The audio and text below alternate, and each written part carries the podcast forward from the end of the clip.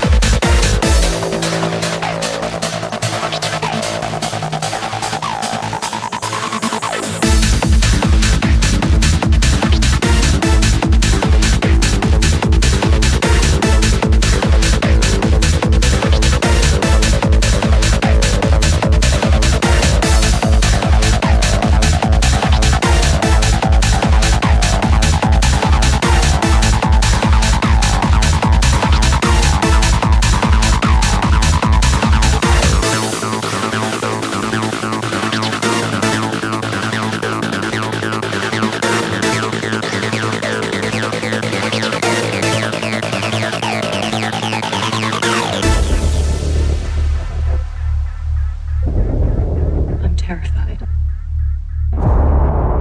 I feel spaces opening up inside of me. Like a building with rooms I've never explored. I think there may be something wrong with this world. Something hiding underneath.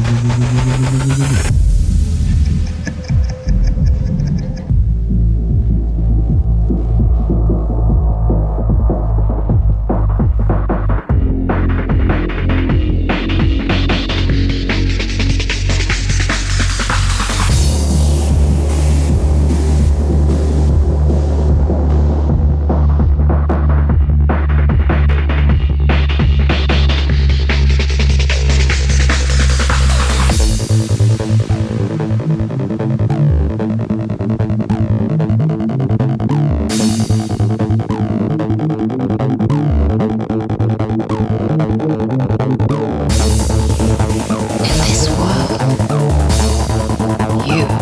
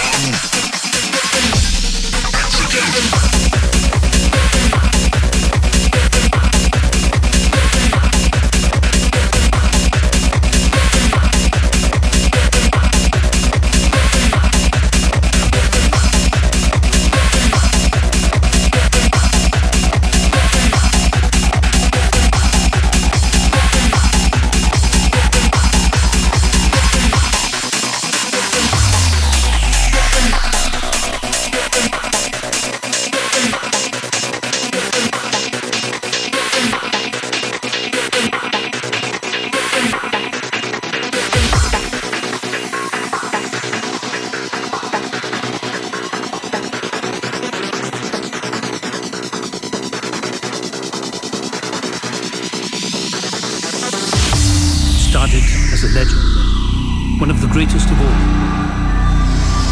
thousand years we've kept it hidden to protect Earth from what was destined to arrive.